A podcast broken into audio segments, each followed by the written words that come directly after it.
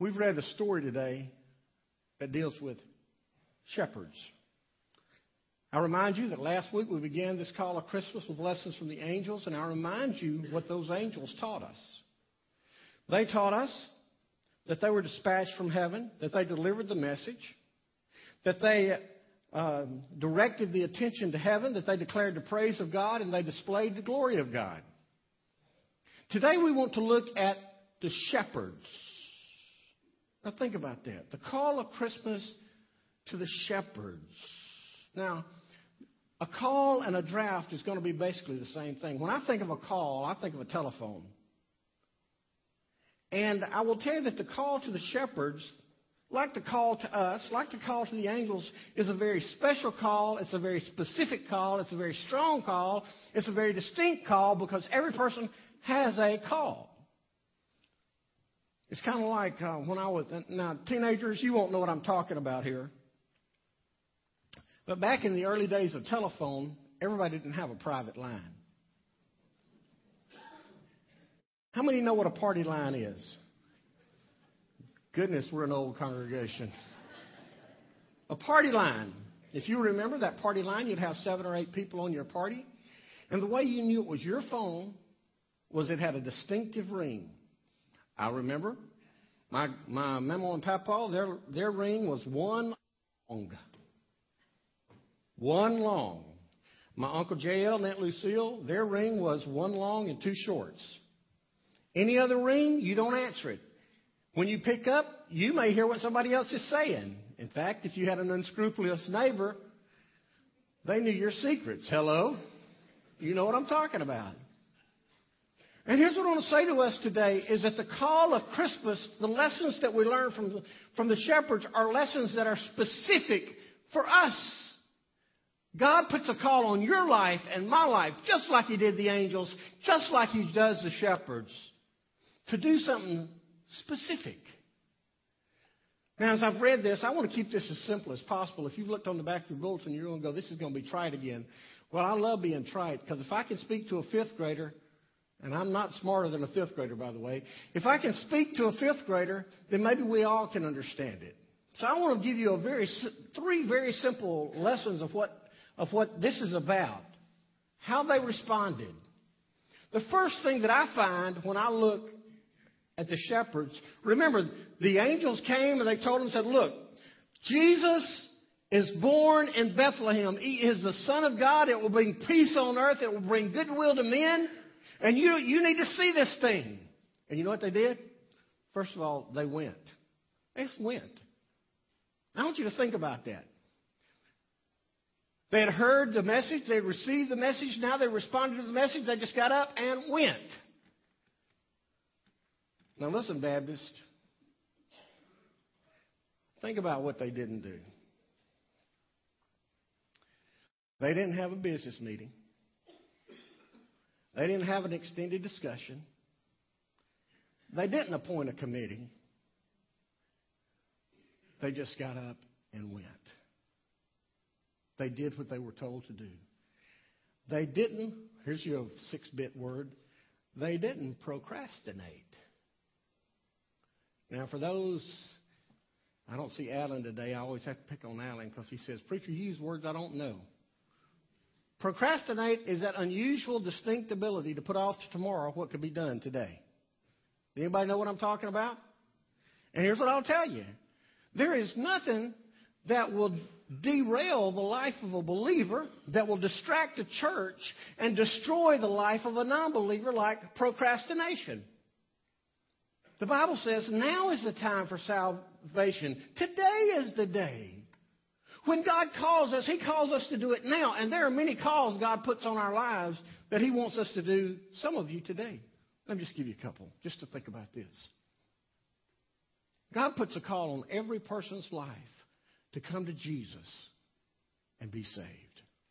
You come to Jesus and you're forgiven of your sin. You come to Jesus and you're changed from within. You have a transformed life. You come to Jesus, you begin this relationship with Jesus, and things begin to take on a different shape. Now, here's what the truth is our Lord comes and speaks into your heart and asks you to allow Him to come in, and many of us procrastinate. Uh, not today, Lord. Not today. I got, I'm too young. I got too much fun to have. Too much living to do. And then we go on through the years, and maybe we stay in church and all the things that people think that we're supposed to do, and then what happens? We never get around to it. I wonder today if, as in Revelation chapter 1, where the picture of Jesus shows him with those eyes of fire, those eyes of fire represent the fact that he can look through us and into us and see all the way to the very core of our being. He can literally do a living autopsy and look and see what's inside our heart. Here's my question. If, if our Lord were to come stand on this stage this morning and look at your heart, would he find himself in your heart?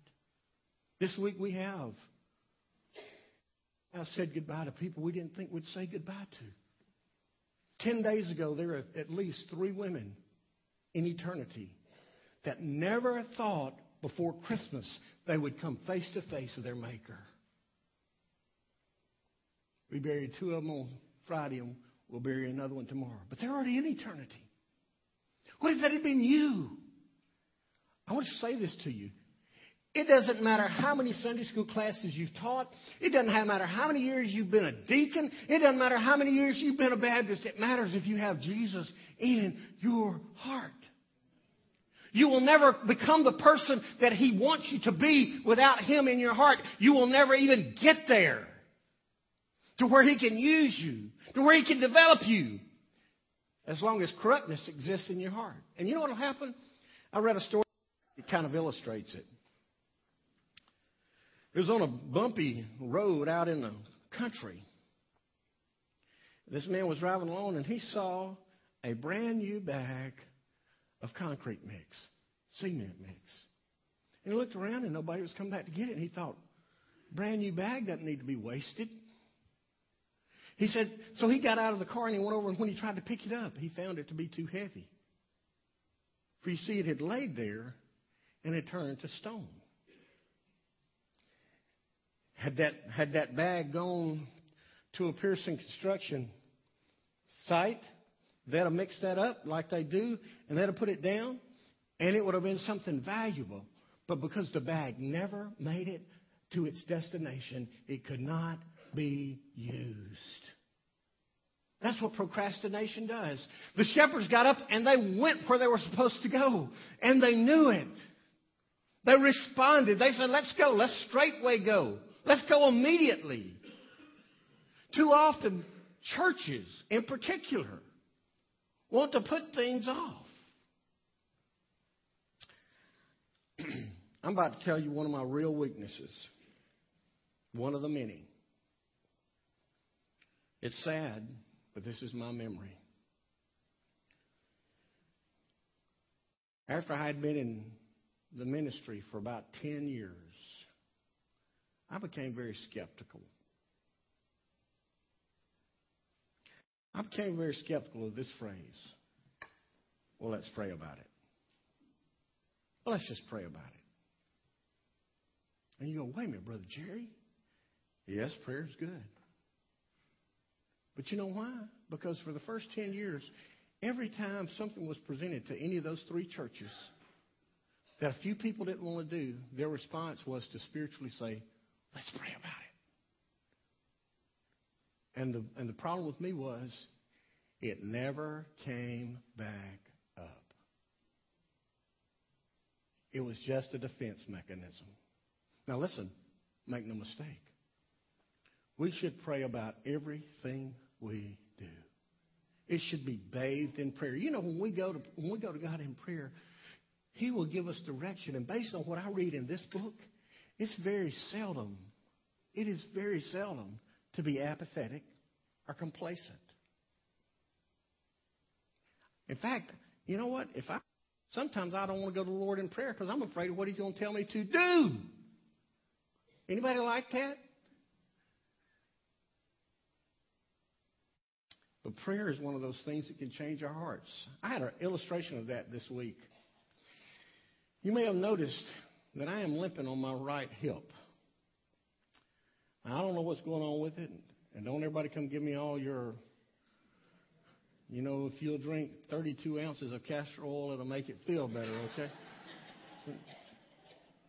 I'm going to a chiropractor Wednesday, so I'm getting it looked at. But you know what I discovered the other day? Actually, I fell from grace, and God taught me a lesson through it. I fell from grace and went to Walmart with my bride. Now, anybody that it had nothing to do with going to Deborah, I'll go with Deborah anywhere, but but it, it's shopping. You need to know that the S word in the Watts' house is shopping. I'll do. I can go about 30 minutes, and Deborah hadn't even broke a sweat when she's gone 30 minutes. She's got to be out there a while. But I was walking around Walmart, and my hip was hurting me so bad I knew I was going to sit down. And just as I was about to go over to McDonald's, get a cup of coffee, and sit down, I spotted something on the bottom rack. And you know what I did? I knelt right here and I did what I have to do, not paying any attention to that hurting hip. And when I stood up, the pain was gone. Now, it wasn't gone permanently. It still has a little ache in it today, but here's what I was reminded of how when we go to our knees and we're hurting so bad, when we think there's no way out, when we think that nobody understands our hurt, we go to the Lord in prayer. He's always got a word of help and cure for us. Here's what I'll tell you about the shepherds. When we think about procrastination, procrast- using prayer for what I'm trying to convey to you is use prayer for something authentic and real, and He'll speak to us, not to procrastinate, not to do things. I want you to think about something before we pass off this point that I've spent so much time on. They got up and went straightway, immediately, today. Have you ever thought about if they'd been Baptist? Now, for those who are visiting with us, I'm a Baptist from the top of my head to the bottom of my feet. Been Baptist for 54 years. I'll never be anything else. I love being a Baptist, but because I love being a Baptist, I know our faults. And I've, and I've, and I've been a Baptist long enough. I haven't been quite long as Brother Terry, but I've been a Baptist long enough to know Baptist. If those shepherds had been Baptists, they may have had to call a business meeting. They may have had to put together a committee.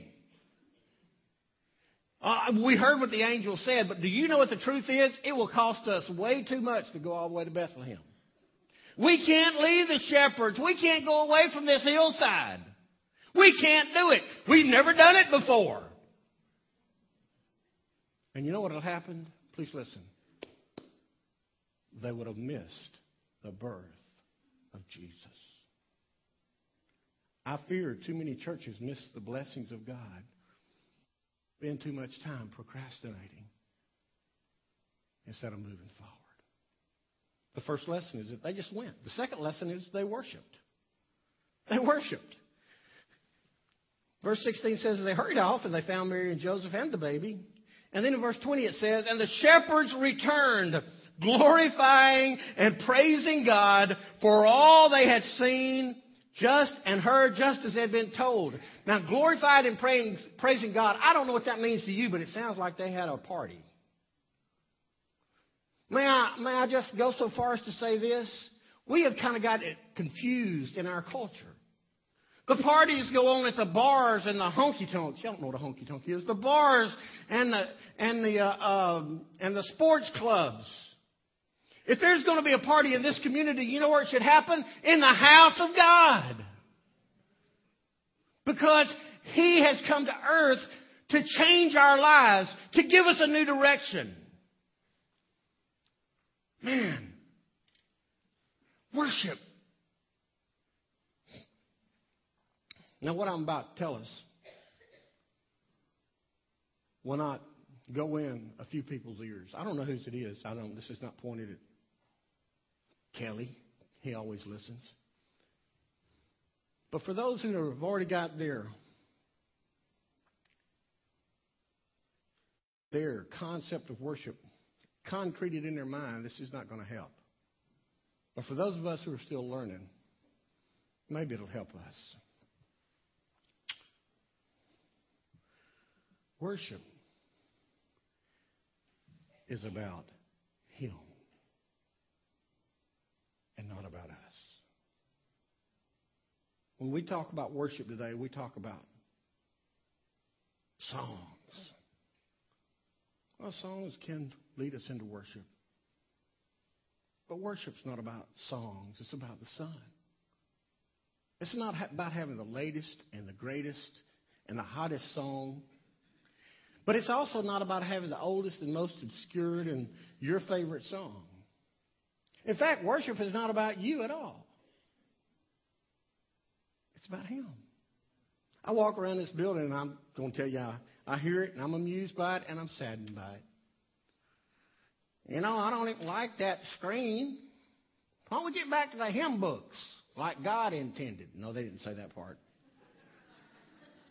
But on the other side, you have the you have the young people going, well, well, not just the young people. Why don't we get away from the hymn books and just do nothing but you know what? It's not about screens and hymn books.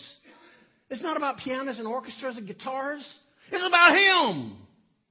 And we've missed it. They returned glorifying and praising Him because they were focused on Him. Let me just uh, um, threaten my job right here. What do you think if Brother Jerry took Wendell aside and said, Wendell, no more instrumental music or choir music. We're going to stop it until we get a handle on what worship is. Oh, Brother Jerry, I don't even think I'd come to a church like that. If you wouldn't come to church without music, would you come to a church without Jesus? If you wouldn't come to a church without music. It was in the late 90s in England. That a pastor was that brave. Now, please listen. They had, they were turning out music that was being used worldwide for worship. They had a very high end worship team, instrumental ensemble, praise team. Matt Redman's a member of that church. Pastor thought they'd kind of lost their way in worship. They'd been started worshiping the things the one. And he put a moratorium on music. Matt Redman's testimony was this. He said, "You, there were some real awkward times of silence." He said, then just a little bit, people would begin to hum and sing from their heart. Here was the question that the pastor presented to the people: Are you listening? Are you listening? What is it that you bring into this building every day, every Sunday?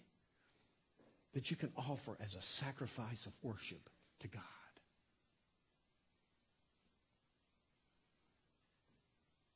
Over the course of time, it began to resonate in our hearts what it was to get along with God, even collectively. And it was out of that experience that these words were written. When the music fades and all is stripped away, simply come. Longing to bring you something that's of worth, worth that will bless your heart. And then he sings the refrain I'm coming back to the heart of worship. It's all about you, Jesus. I'm sorry, Lord, for the things I've made it. When it's all about you. All about you, Jesus. When you came in this morning, was it all about Him? Or was it about, they got that stage up again? I hate it when they put that stage up. They got those lights up again for crying out loud. And they going to use that video for, for this morning? I fear that we've made worship our own instead of about Him. Instead of coming in and bringing Him ourselves and our sacrifice of praise and our offering of worship, like the shepherds did. We made it all about us. The shepherds found it just like they had been told. And they worshiped out of a heart that was overflowing. They didn't have to conjure it up, they didn't have to work it up. because of what they felt in their heart. It just oozed out of them.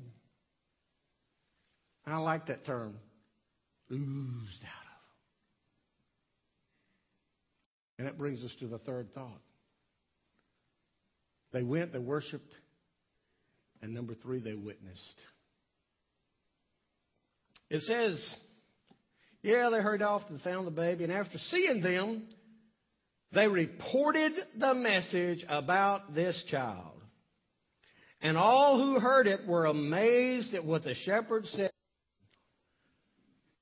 Truth is, folks, if I were to ask you what it takes to overcome the evil one, most of us would go, it'd be the cross, it'd be the blood of the Lamb.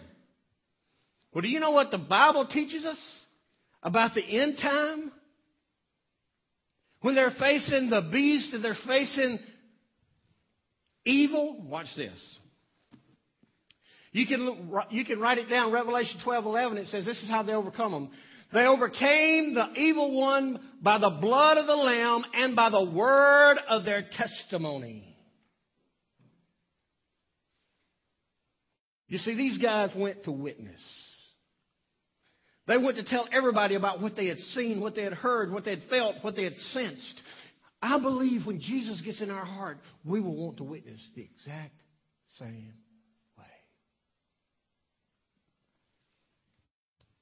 The lessons for the shepherds. They went, they responded. They worshiped out of a heart of overflow, coming back to the heart of worship. And they witnessed. They told the story, the greatest story ever told. But I want to give you a curveball as we end today, just to make sure you're awake. Every Christmas, every time I read Luke chapter 2, I have one question. Why the shepherds? Why shepherds? Of people God could have chosen, why did he use, why did he speak to shepherds? Why did he call shepherds low down, dirty? You, know how low were on the status in those days? They could not even be called as a witness in a legal matter. Why in the world shepherds? Why not a middle class person? Why not a prince? Why didn't God go straight to the top and speak to the ruler? Now, I don't have the, the biblical answer, but may I make you a suggestion and let it burn in our hearts? Perhaps God knew that the only people who would respond to his call were the shepherds. Perhaps he knew everybody else would say, I got too much to do. I, you know, I'll work this in sometimes. You see, folks, we get in a hurry for all kind of things. But when it comes to our Lord, I think it would be fair to say that we tend to want to put off till tomorrow what He's called us to do today. You know what He's called us to do today? Come to me, all you who are burdened and heavy laden, and I will give you rest.